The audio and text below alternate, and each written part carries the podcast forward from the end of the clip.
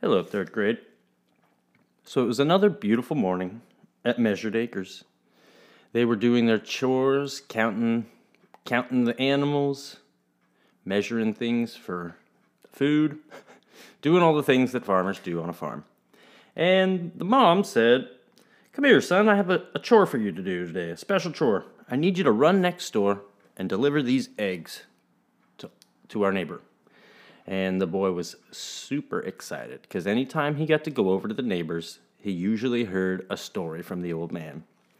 So the boy eagerly collected up his two dozen eggs he needed to bring over, and he counted them two by two, and he knew a dozen was 12, so he counted two, four, six, eight, ten, twelve. Aha, one dozen.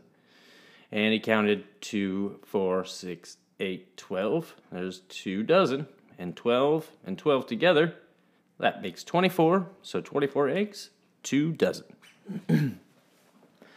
so he covered up the basket of eggs and he carefully walked them down the road and up the pasture. He ducked under the fence, cut across the field of the neighbor, and he came upon the house where the old man was sitting on the porch.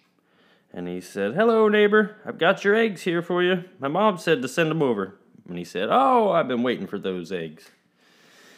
And the boy said, It sure took me a little bit, but I like farm work, so it's not a problem. And the old man said, Do you think you're going to be a farmer when you grow up? And he said, Sure, but I don't know how to get a farm. I suppose I could just work the one Pa has been going on. He said, Well, I could tell you a story about a little boy who wanted to be a farmer.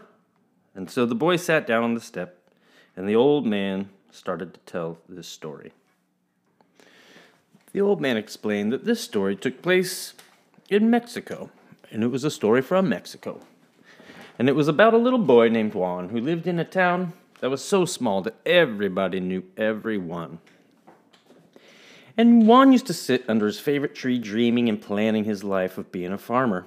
He wanted to have his own land, but his father had passed on and given his land to his two older brothers, so he had no place to be a farmer.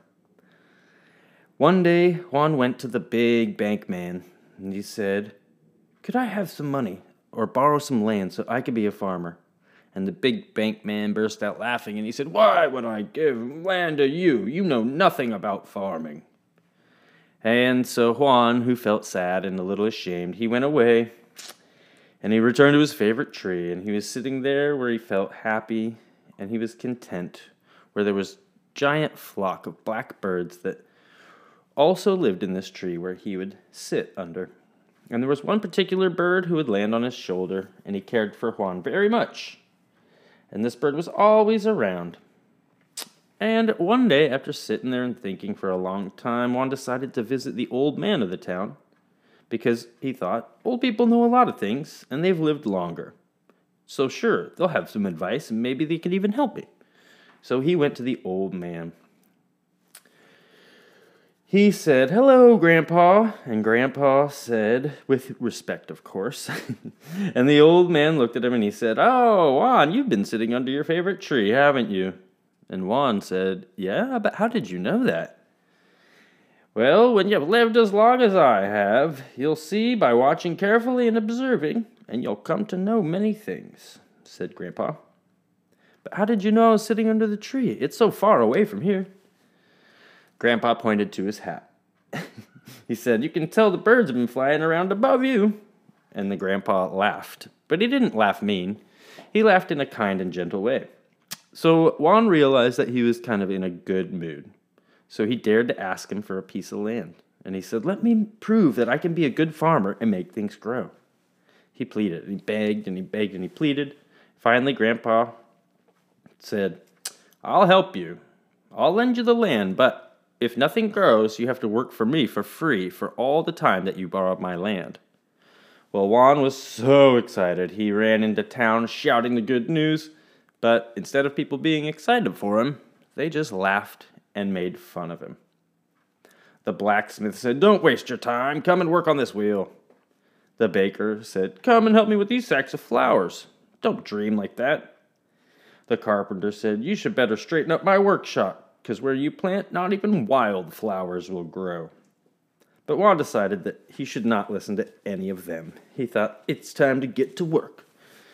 So he prepared his land for planting, and it was a really tiny plot of land. And there was not a lot of promise there, but he kept working, and he had some, he had uh, a good attitude, and also the flock of birds was there to keep him company and help him too.